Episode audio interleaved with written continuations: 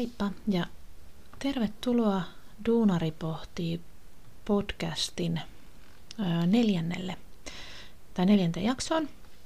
Tänään aiheena on, mistä haluan puhua teille tai kertoa niitä esseitäni ja ajatuksia, niin ää, olisi, tota, mitä voitaisiin lähe, lähestyä tänään, niin olisi motivaatio, palkitseminen ja palaute.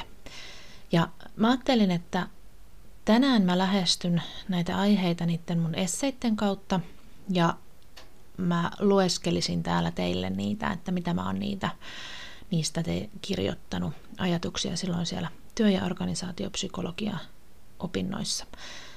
Sen verran tähän motivaatioon liittyen, niin mä tällä hetkellä, kun tässä elinikäisen oppimisen maailmassa on ja innostun joka asiasta, niin opiskelen nyt niitä Helsingin yliopiston tai Helsingin avoimen yliopiston kautta niitä yleisiä kasvatustieteen ja aikuiskasvatustieteen perusopintoja. Ja meillä oli siellä aika kattavasti tästä motivaatiosta ja motivaatiotekijöistä ja puhuttiin tämmöisestä Panduran minäpystyvyydestä. Et mä luulen, että tähän motivaatioon niin tulevaisuudessa me tullaan vielä palaamaan näiden podijaksojen kanssa. Mutta mennään nyt tällä tekstillä, mitä mä oon silloin siellä Itä-Suomeen niin kirjoitellut. Tervetuloa mukaan. Toivottavasti tästä tulee sulle jotain ajatuksia, mm, mietteitä, pohdintoja, saat tästä jotain itsellesi mukaan reppuun. Mutta lähdetään. Aloitetaan motivaatiosta. Kaiken tekemisen voimana on motivaatio, mielentila, joka laittaa yksilön toimimaan aktiivisesti. Se on tahtotila. Työmotivaatio voidaan nähdä vireystilana, joka saa tarttumaan toimeen, vaikka itse tekeminen ei toisi mielihyvää. Työmotivaation, kuten motivaation yleisesti vaikuttavat ulkoiset ja sisäiset tekijät. Motivaatiota voidaan myös ehdollistaa, kuten Pavlovin koiratesteissä, sillä palkitsemisella. Motivaatiotutkimuksissa on puhuttu myös tarveteoriasta, ja kun tarve on tyydytetty, on motivaatio tähän käytetty. Maslovin tarvehierarkia perustuu tähän ajatukseen, jossa tarpeiden tyydyttyä noustaan seuraavalle tasolle, hierarkkiselle tasolle kohti pyramidin huippua. Prosessiteoria taas näkee valinnat yksilön omien mieltymysten kautta, jotka vaikuttavat tahtoomme toimia. Positiivinen psykologia jakaa palkitsemisen ulkoiseen ja sisäiseen motivaatioon. Ulkoinen motivaatio on jokin välillinen palkkio, jonka saamme toiminnasta, kun taas sisäisessä motivaatiossa itse tehtävä palkitsee. Työmotivaatiota voidaan lisätä työn imun kautta sekä työn tuunaamisella, tällöin työtä muokataan kohti työntekijän tavoitteita. Näin ollen kasvatetaan aineettoman pääoman kasvua, joka osaltaan lisää työn imua. Työn imu on siis tarmokkuutta, omistautumista työlle ja organisaatiolle, nautintoa työtekemistä kohtaan. Työntekijä viihtyy työssään, vaikka työ itsessään olisi haastavaa tai kuormittavaa. Työn tulisi siis olla tarpeeksi, mutta ei liiaksi, tai liian vähän kuormittavaa, ylläpitääkseen motivaatiota. Mikäli epävarmuustekijät kasvavat, vaikuttaa se mielekkyyttä vähentävästi, jonka taas nähdään madaltavan psykologista sopimusta. Tunteilla on suuri vaikutus työn imuun. Kielteiset tunteet, kuten viha, saavat aikaan hyökkäävää toimintaa ja pelko saa vetäytymään tilanteista. Myönteisten tunteiden, kuten ilon, ylpeyden ja tyytyväisyyden tunteet, ovat kokonaisvaltaisia voimavaroja vahvistavia tunteita. Nämä itsessään lisäävät itsevarmuutta, uskoa omaan pärjäämiseen, luovuutta sekä vahvistaa sosiaalista sitoutumista toisiin henkilöihin. Tämä taas lisää oma-aloitteisuutta ja lisää resilienssiä, joustavuutta ja palautumiskykyä muutoksissa. Myönteisillä tunteilla on myös vaikutusta siis kaikkiin elämän osa-alueisiin. Frank Martela on tutkinut työn merkityksellisyyttä ja sieltä nostanut esiin elementin, joka näyttää vahvistavan tätä. Nimittäin arvokkuus. Työssä itsessään on jotain, joka tekee siitä arvokasta. Sillä on hyvää tuottava päämäärä sekä työntekijä kokee pääsevänsä toteuttamaan itseään ja tulee kuulluksi. Resilienssin ja merkityksellisyyden avaimia on myös luettavissa 40.2020 ilmestyneessä ura-artikkelissa Helsingin Sanomissa, jossa kerrottiin entisen balettitanssijan ja Finnairin Stuartin toimivan tällä hetkellä kaupan kassana. Artikkelissa hän mainitsee, että hänestä on joka päivä kivaa mennä töihin ja hänen tarkoituksensa on tarjota jokaiselle asiakkaalle lentoyhtiön ensimmäisen luokan palvelukokemus. Tämä konkretisoi mielestäni hyvällä esimerkillä sen, kuinka voimme ammentaa aiemmista kokemuksista ja muuttaa ne merkityksellisiksi uusiksi kokemuksiksi, jolloin muokkaamme käsitystämme työstä, sen vaatimuksista ja merkityksellisyydestä. Kunnioituksen kokemus on varmasti myös molemminpuolista. Mutta toisaalta luin myös Ylen, julkaiseman Janne Saarikiven kolumnin, jossa hän arvostelee ja kritisoi nykyistä kehityspönttöilypeppuleikkiä, kuten hän itse asian ilmaisee, ja vaatii mahdollisuutta näyttää hapantanaamaa aikuisten oikeutena.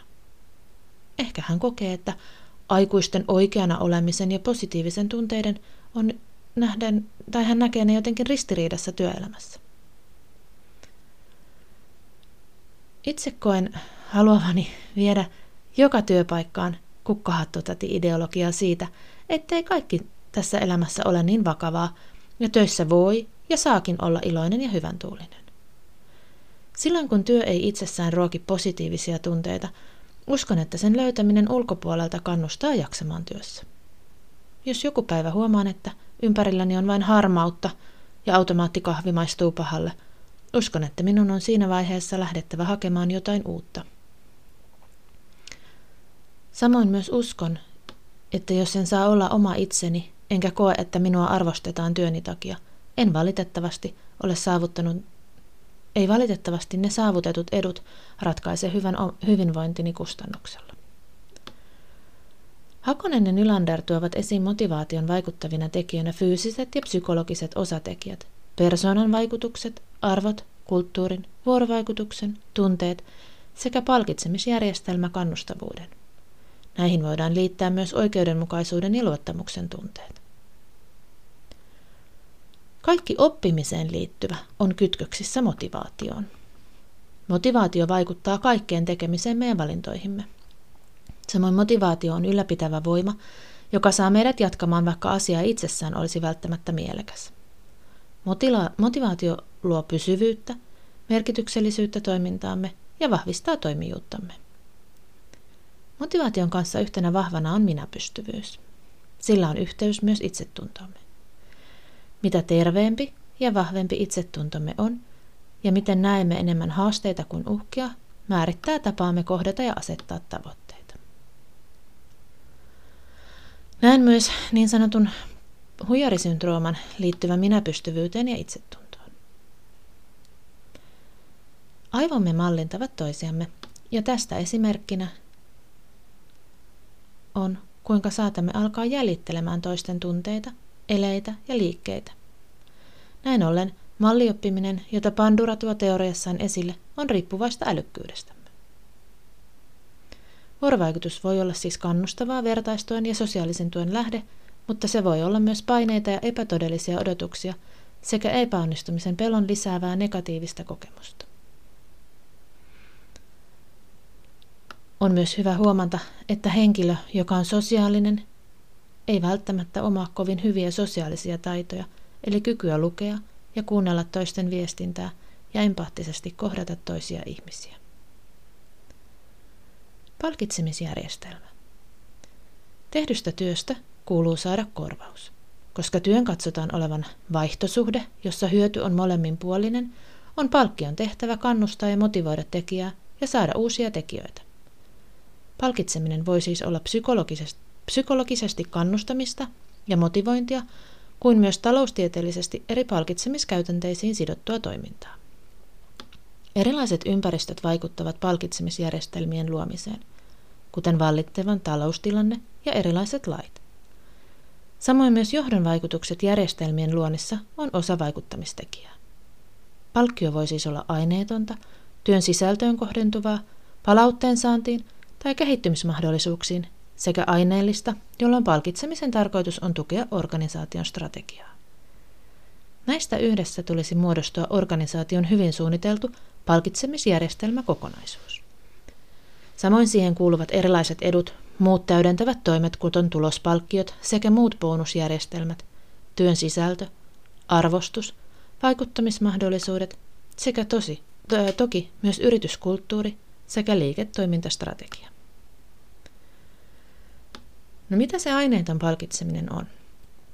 Tähän voidaan katsoa olevan viihtymistä työssä, motivaatio sekä työhyvinvointi.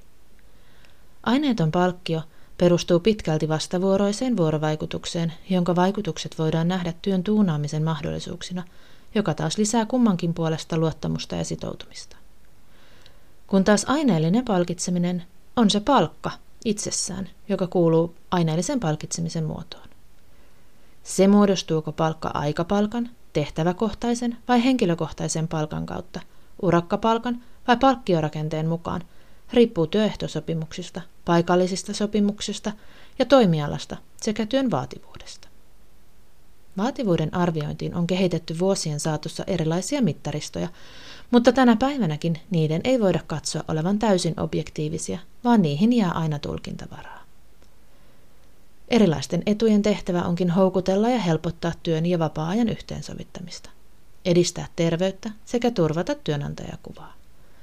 Samoin eduista muodostuu taloudellista hyötyä organisaatiolle. Lakisääteisiä etuja ovat erinäiset vuosilomat määräystymisperusteineen. Joillakin toimialoilla on myös mahdollista saada luontaisetuja, kuten puhelin, auto tai työvaateetuuksia. Nykyinen palkitsemisjärjestelmä tuo sisäisen motivaation ja merkityksellisyyden vaikutuksia työn sujuvuuteen. Tällä hetkellä nousussa ovat innovatiivisuus, luovuus, jatkuva kehittyminen, muutos, joustavuus, henkilöstön mukaanotto ja vastavuoroisuus. Palaute. Onnistuminen on asenne. Se on avoimuutta uusille ideoille, halukkuutta kuunnella, innokkuutta oppia, halua kasvaa ja joustavuutta muuttua. Palaute on reaktio itsessä tai ympäristössä siihen, millainen yksilö on tai mitä on tehnyt. Ilman palautetta ei voisi tapahtua kehittymistä eikä kasvua. Ilman niitä ei myöskään tapahtuisi muutosta. Pääasiallisesti palaute jaetaan joko positiiviseen, onnistumisesta johtuvaan tai korjaavaan, rakentavaan palautteeseen. Korjaavaan palautteeseen liittyy aina stigmaa, sillä sen on nähty liittyvän vahvasti negatiivisen kritiikin synonyymiksi, jolloin esimerkiksi Aallon mukaan painopiste on virheessä ja syyllisen löytämisessä, kun taas korvaava tulisi nähdä tekemisen korvaavana ja korjaavana piirteenä, eikä sen tulisi personoitua henkilöön. Näin ollen palautteen tulisikin muuttaa toimintatapaa, eikä korjata pelkästään virhettä. Näin ajatellen palaute siis lisää sitoutuneisuutta, jaksamista, vaikuttaa työhyvinvointiin ja viihtymiseen työssä. Palaute on arjessa hiukan, voisiko sanoa hämyinen määritelmä, ja siihen liittyy vahva tunneyhteys. Usein tunteet ovat kielteisiä ja negatiivissävytteisiä. Samoin kuin itse palaute voidaan jakaa positiiviseen ja rakantavaan, Samoin palautteen anto voidaan jakaa onnistuneeseen tai, mm, no ei niin onnistuneeseen. Näin ollen Ahonen ja Lohtaja Ahonen tuovatkin kirjassaan esiin näkökulman, jolloin ei olisikaan hyvää tai huonoa palautetta, vaan olisi hyvin tai huonosti annettua palautetta. Palautteen tarkoitus on saada reaktio tekoon. Palaute katsotaan olevan siis osa viestintää. Ahosen ja Lohtaja-Ahosen mukaan palautetta annetaan, jotta tiedostamme, kuinka suoriudumme työtehtävistämme oikealla tavalla. He jakavat palautteen myös kahteen osaan toiminnasta riippuvaan havaintoon ja sen vaikutukseen. Näin ollen teosta seuraa aina jokin. He myös korostavat palautteen saajan roolia, vaikka siis saisi palautetta, vastaanottajan vastuulle jää, miten hän reagoi saatuun palautteeseen ja onko sillä jotain vaikutusta toimintaan. Palautteen tulisi siis olla vain havainnon sanoittamista ilman tulkintaa ja mahdollista neuvontaa. Palaute on yksi tärkeimpiä toimintatapoja organisaatioissa kehittymisen kannalta. Miten voisimme oppia ja kasvaa, jos emme koskaan saa palautetta? Aalto näkee oppimiskokemukset ja muutokset elinehtona organisaatioiden toiminnan ylläpitämiselle. Palautekulttuuri ja oppiminen linkittyvät hänen mukaansa toisiinsa. Näin ollen ajatus palautteesta tulisi laajentaa oppimispalautteen käsitteeksi, jolloin oppiminen nousisikin syyllistämisen ohitse keskiöön. Kuten aiemmin mainitsin, palaute on hyvin tunnesidonnaista. Tunteisiin liittyy hyvin vahvasti myös käsityksemme itsestämme ja suhteestamme ympäristöön. Tällöin onkin hyvä harjoitella ja ehkä myös valmistautua vahvoihinkin tunnereaktioihin, niiden vastaanottamiseen ja läpikäymiseen. Palautteen antamista ja vastaanottamista on siis hyvä harjoitella päivittäin arjessa työn ohessa. Opitut mallit vaikuttavat myös tilanteisiin, vaikka palautteen antaja olisikin kuinka taitava palautteen antaja. Esimerkiksi rakentavan palautteen kohdalla saattaa epävarmuuden ja pelon tunteissa koittaa kieltää tehneensä virheensä, ja palaute on suhteessa siihen, kuinka yksilö osaa reflektoida omaa työtään. Yksilö pelkää menettävänsä kasvonsa tai toisten näkevät hänet jotenkin edä epätäydellisenä. Häpeä on myös mielestäni usein hyvin esiin nouseva tunne, kun puhutaan virheen tunnistamisesta ja sen tunnustamisesta. On rehtiä tunnustaa tehneensä virheen ja koittaa korjata se, kuin että koittaisi peitellä tai piilottaa epäonnistumista. Se vie vain turhaa energiaa, voimavaroja sekä voi tulla pitkällä tähtäimellä yrityksen kustannuksissa tosi kalliiksi. Myös oman epäonnistumisen ääneen sanominen voi herättää muissa tunteita.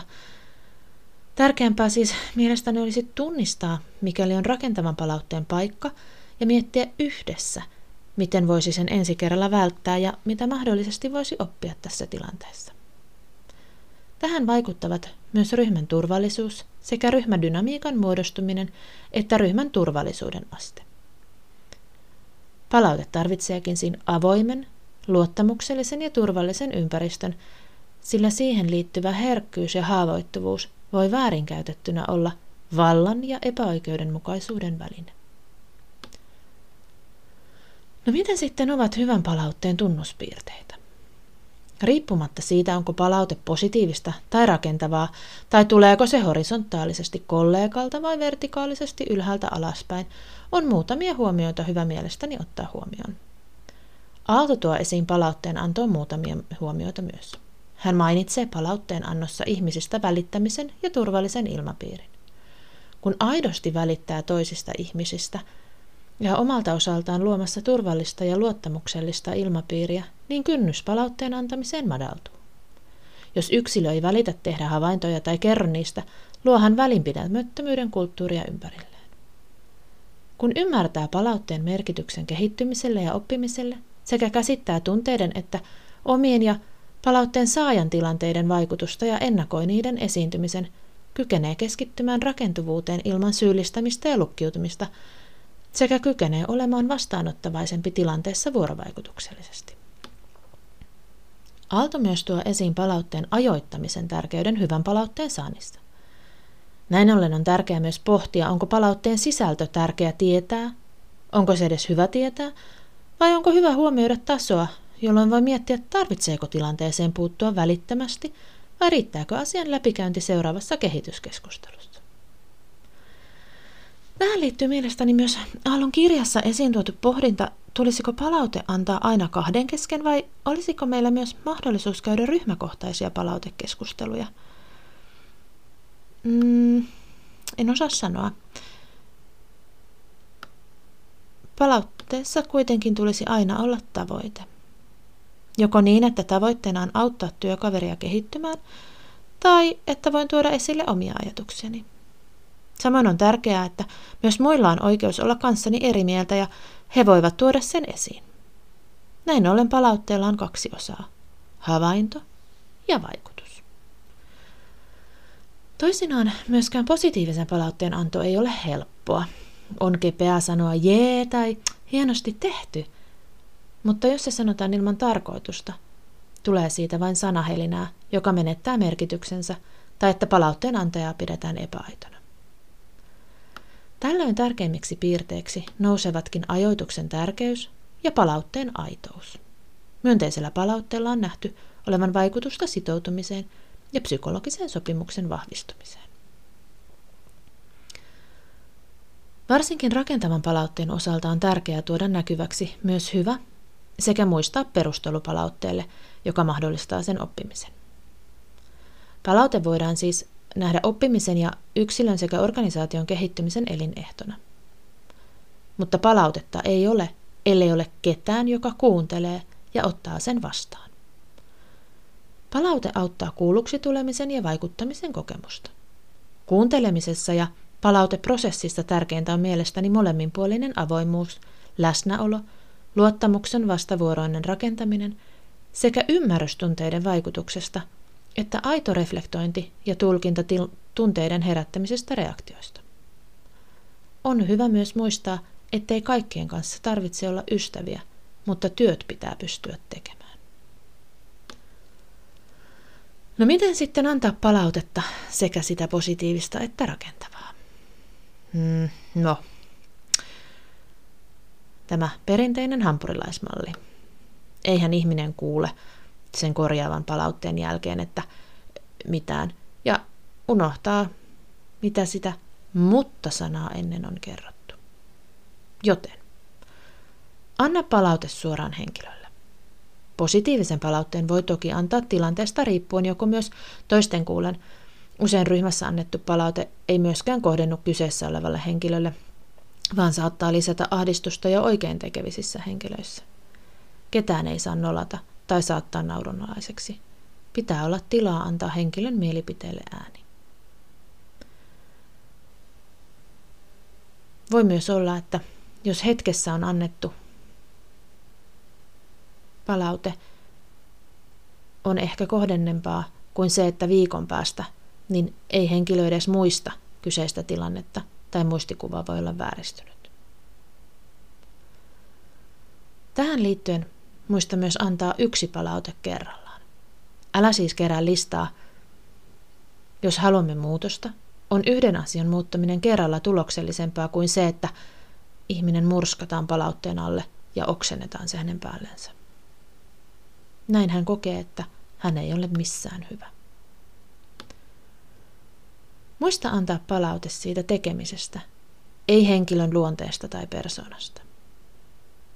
Äläkä ikinä piilota palautetta sarkasmiin, huumoriin tai mihinkään peittoon, jolla voi ja muista välttää aina asiatonta kommentointia. Anna palautetta silloin, kun siihen on aihetta. Palautteen tulee olla aina rehellistä. No miten sitten ottaa palautetta vastaan? Ihan ensimmäiseksi pysähdy. Lopeta kaikki muu tekeminen ja kuuntele. Kuuntelun tärkeintä on se, että älä keskeytä. Anna toisen puhua rauhassa loppuun. Ja sen jälkeen kiitä. Jos koet tarvetta, esimerkiksi että koet itse palautteen ollen kohtuutonta tai muuten et ole kokenut palautteen ollen reilu, oikea tai se on epäoikeudenmukaista – Pyydä saada palata asiaan parin päivän päästä. Näin ollen saat itse aikaa pohtia rauhassa, eikä tunteesi pääse vaikuttamaan tilanteessa liikaa tai harkitsemattomasti. Näin toimien saattaa myös aueta jotain uusia näkökulmia. Ja tärkeintä, muista pyytää palautetta. Kiitos, että kuuntelit tämänkertaisen Duunari pohtii podcast-jakson. Muuhun voi olla yhteyksissä siellä IGn puolella ICHY Ninnivilkreen. Samoin mut löytää Facebookista ICHY Ninnivilkreen nimellä ja mulle voi laittaa sähköpostia osoitteeseen ninnivilkreen at gmail.com. Palataan taas seuraavan jakson ääressä. Siihen asti, moikka!